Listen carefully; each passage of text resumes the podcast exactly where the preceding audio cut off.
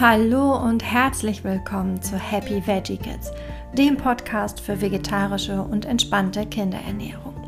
Ich bin Jenny von Nom Nom Kids und ich möchte dir zeigen, wie eine entspannte und vegetarische Ernährung bei Babys und Kleinkindern aussehen kann. Ohne Zwang, ohne Druck und mit gutem Gewissen.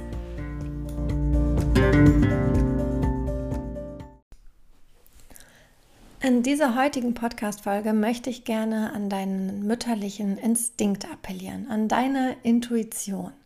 Ich möchte dich dazu einladen, viel mehr auf dein Gefühl zu hören. Ich hatte letztens eine Klientin, die mir davon erzählt hat, wie sie ihrem Baby Beikost gibt. Und da sie die Idee von der babyfreundlichen Beikost total gut findet und davon auch wohl vieles umsetzt. Doch im weiteren Erzählen fiel mir auf, dass sie sich unterbewusst trotzdem total an den Breifahrplan gehalten hat. Und mir ist schon öfters aufgefallen, auch in Gesprächen mit meinen Freundinnen, dass viele sich nicht von diesem Fahrplan lösen können. Und es fällt scheinbar vielen schwer, weil es irgendwie schon so in unseren Köpfen ist. Es ist schon so gelernt, ja.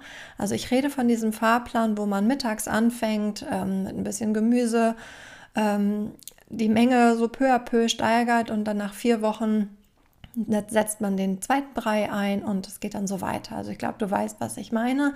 Denn sobald man ja Beikost googelt, wird einem ja sofort dieser Beikost-Fahrplan ausgesprudelt in sämtlichen Varianten. Und ähm, ein Satz, der mir bei meiner Klientin besonders auffiel, war, als sie meinte, sie findet es total doof, ihrem Baby abends immer extra ein Brot oder den Milchbrei zu geben. Denn sie und ihr Partner sitzen dort und essen abends warm. Und als ich sie dann fragte, warum sie ihrem Baby denn nicht abends auch das Essen geben würde, war sie total irritiert und fragte mich, ja, geht das denn, dass mein Baby abends auch was Warmes bekommt? Aber natürlich geht das. Also wo steht denn geschrieben, dass ein Baby abends nichts Warmes, also ein Mittagessen bekommen darf? Also warm ist ja der Milchbrei auch, ja, also warm ist das ja auch. Aber sie war irritiert, dass das Baby abends auch ein Mittagessen bekommen kann. Und ja, natürlich geht das. Das steht nirgendwo festgeschrieben, dass man das so machen muss, ja. Ähm, und das ist ja auch total individuell. Und wir essen zum Beispiel abends als Familie auch sehr oft warm. Manchmal essen wir sogar zweimal am Tag warm. Denn ich glaube, dieses abendliche Abendbrot, wie es das früher immer gab, das gibt es so schon lange nicht mehr. Und ähm, das kommt einfach auch aus ganz anderen Zeiten noch, ja. Und deswegen möchte ich dir hier auch mal kurz erzählen, woher denn eigentlich auch dieser besagte Breifahrplan kommt. Denn das wissen die meisten nämlich auch nicht. Dieser besagte Brei-Fahrplan, der stammt nämlich aus dem Nationalsozialismus. Genauer gesagt aus dem Buch Die deutsche Mutter und ihr erstes Kind von Johanna Hara. Und Johanna Hara ist eine Verfechterin der schwarzen Pädagogik, also Erziehen mit Strafen, Kontrolle und Gewalt. Dieser Fahrplan entstand aus den damaligen Kriegszeiten, da die Trümmerfrauen einfach keine Zeit zum Stillen hatten, denn sie haben ja ihr Land wieder aufgebaut. Die Nahrung war knapp und dementsprechend hatten die Mütter auch weniger Energie und auch weniger Milch zum Stillen. Und gute Formularnahrung, also die ganze Prämilch, ja, wie, sie, wie es die heute gibt, das gab es damals nicht. Das ist erst in dieser Zeit entstanden. Da gab es dann ähm, die Kindermilch oder ähm, ich weiß gar nicht mehr, Kindermehl hieß es, glaube ich. Und ähm, das musste halt einfach ein Ersatz her, denn die Babys sollten ja schließlich ernährt werden, ja. Also hat Johanna Hara damals einfach dieses Buch geschrieben und auch diesen Fahrplan aufgeschrieben und der genau beinhaltet, wann das Baby gestillt wird, nämlich alle vier Stunden, ja. Und auch da kommt noch dieser Mythos her, wenn zum Beispiel deine Oma oder vielleicht sogar deine Mutter noch sagt, du stillst aber oft, wir haben das früher nur alle vier Stunden gemacht, dann kommt das eben auch aus dieser Zeit. Und ähm, da ich ja gerade schon gesagt habe, dass die Milch bei den Frauen damals knapp war oder die Frauen, die Mütter einfach gar nicht zur Verfügung waren, weil sie eben ihr Land aufgebaut haben, hat man natürlich zugefüttert. Und wie man das macht und ähm, in, in welchen Abständen und wie man eine Milch dort mischen konnte, was die, wie, die, wie die Frauen das damals gemacht haben, das kann man halt ganz genau in diesem Buch auch nachlesen. Und ähm, ja, dieser Fahrplan hat sich scheinbar einfach nur bewährt und er wurde dann doch tatsächlich von sämtlichen Instituten übernommen. Und zwar bis heute. Und deswegen hält sich dieser Fahrplan auch immer noch bis heute. Er wurde einfach nie hinterfragt und er wurde einfach nur blind übernommen. Weil ja klar, die Kinder sind trotzdem ja groß geworden, aber man hat halt nie hinterfragt, ist das wirklich gut für das Kind, ja? Und man weiß ja auch nicht, vielleicht hätte sich ja auch ein anderer Plan bewährt. Und wenn dich das Thema mehr interessiert, dann liest dir super gerne mal den Artikel von Dr. Herbert Renz-Polster durch. Ich habe ihn dir in den Show Notes verlinkt. Also das nur mal so zum Hintergrund, wo denn dieser tolle Breifahrplan überhaupt herkommt und was so der Ursprungsgedanke da war. Und ähm, deswegen müssen wir uns halt auch immer noch von vielen Seiten dazu Kommentare aus dem Umfeld anhören und ähm, viele sind da auch einfach, auch viele Kinderärzte sind da auch einfach echt noch nicht aufgeklärt und hinterfragen diesen Fahrplan eben auch nicht. Und ich möchte dich heute einfach dazu ermutigen, alles, was du zur Beikost mit Brei, also beziehungsweise diesen Brei-Fahrplan gelesen oder gehört hast, einmal zu vergessen. Denn es ist einfach sowas von veraltet und überhaupt nicht mehr zeitgemäß und überhaupt nicht babyfreundlich. Ich möchte dich heute dazu ermutigen, mehr auf deine Intuition zu hören. Und ich kann sehr gut verstehen, dass einem dieser Plan eine gewisse Sicherheit gibt etwas, an dem man sich so langhangeln kann, wenn man ja, man möchte ja einfach auch nichts falsch machen, ja. Man hat da dieses kleine Wesen und ähm, man hat die volle Verantwortung dafür und da möchte man einfach alles richtig machen. Aber wenn ich eines gelernt habe in den letzten, und ich bin jetzt seit fast sieben Jahren Mama, ja, also in den fast sieben Jahren, was ich da gelernt habe, dann, dass man oft schon vorher weiß, was richtig oder falsch für sein Kind ist egal was Ratgeber oder Verwandte oder wer auch immer zu einem sagt, ich bin mir ziemlich sicher, dass jede Mama mit der Geburt dieses intuitive Gefühl mitbekommt. Ja, das ist einfach in dir drin. Du weißt intuitiv, was das Richtige für dein Kind ist. Und wir haben alle Sorgen und Ängste und ähm, ja, Gedanken, dass wir irgendwie etwas falsch machen könnten. Und auch da kann ich dir nur sagen, Du kannst nicht alles richtig machen. Und überhaupt, was ist denn richtig? Für jeden ist ja etwas anderes richtig, denn jeder hat andere Werte und jeder handelt ganz anders danach. Und deswegen kannst nur du wissen, was für dich und dein Kind das Richtige sein könnte. Und es wird immer Sachen geben, die du machst, die vielleicht nicht so gut sind oder die du vielleicht lieber hättest anders gemacht. Und ja, ich möchte einfach bewusst auch das Wort Fehler vermeiden, denn es sind keine Fehler. Es sind einfach Erfahrungen. Und es ist nicht schlimm, wenn du mal etwas machst, was jetzt vielleicht mal nicht so gut war, ja. Aber dann kann man das reflektieren und dann kann man es beim nächsten Mal anders machen. Das gehört einfach dazu. Das ist Elternsein, ja. Das ist total normal und das ist auch nur menschlich. Und du bist eben auch ein Mensch. Und Elternsein kann so anstrengend sein und so herausfordernd sein. Und ganz oft sind es einfach unsere alten Glaubensmuster und Glaubenssätze, die uns blockieren und denken lassen, man müsste jetzt dieses oder jenes so machen.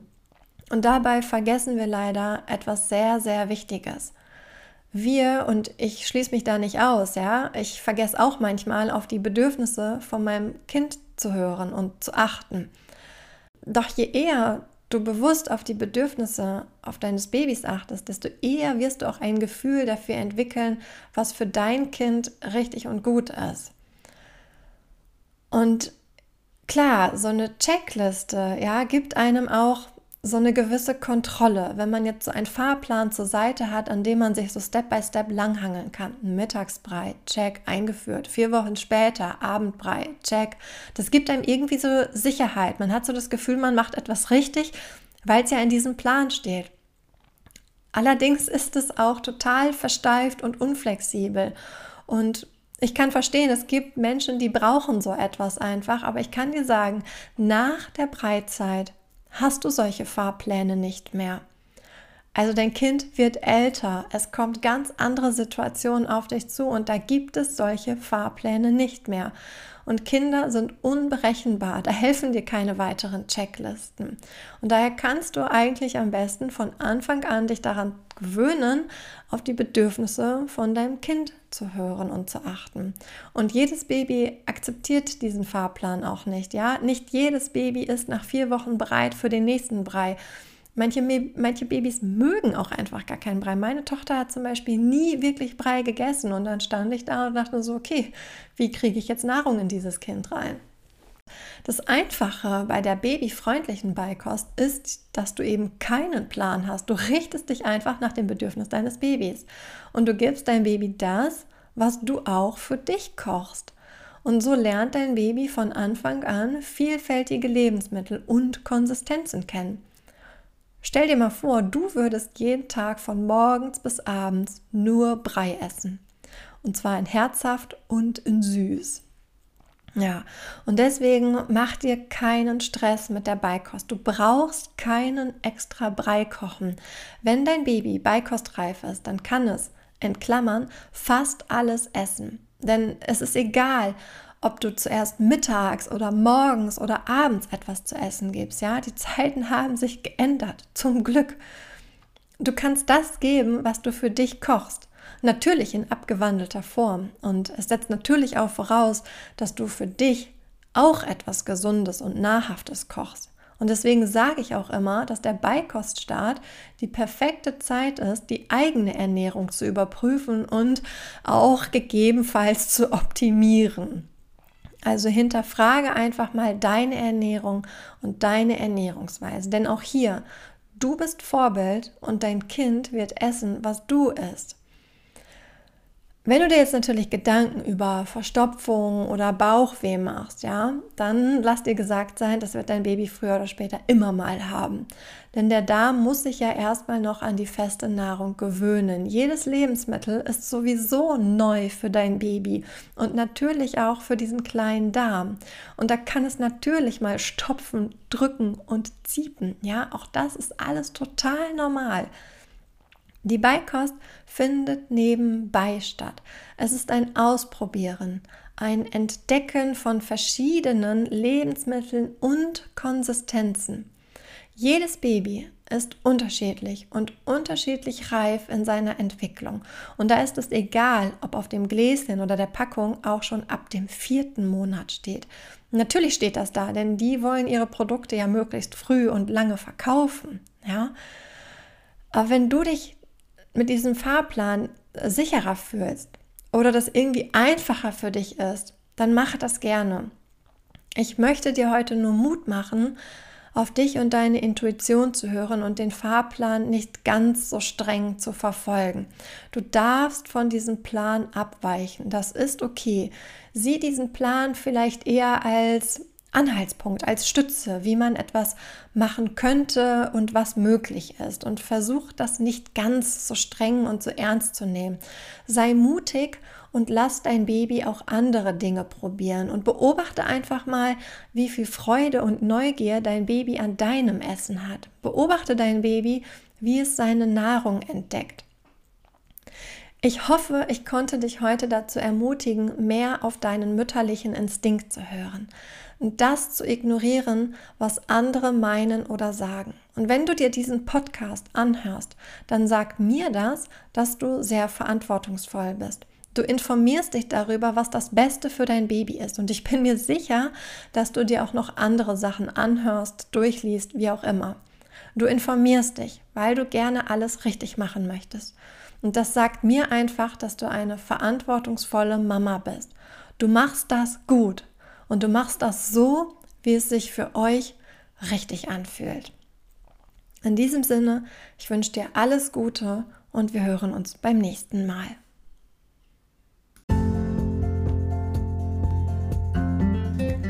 Wenn dir mein Podcast gefallen hat, dann würde ich mich sehr über eine 5-Sterne-Bewertung auf Apple Podcast freuen, denn dann wird mein Podcast noch mehr gerankt und noch besser gerankt und ich kann einfach noch mehr Menschen für vegetarische und gesunde Kinderernährung sensibilisieren. Ich würde mich auch freuen, wenn du dich in mein Newsletter einträgst, wenn du da noch nicht drin bist, denn hier erfährst du auch immer wieder mal neue Informationen, Tipps rund um die entspannte und vegetarische Kinderernährung. Ab und zu gibt es auch mal ein Rezept. Also trag dich gerne ein.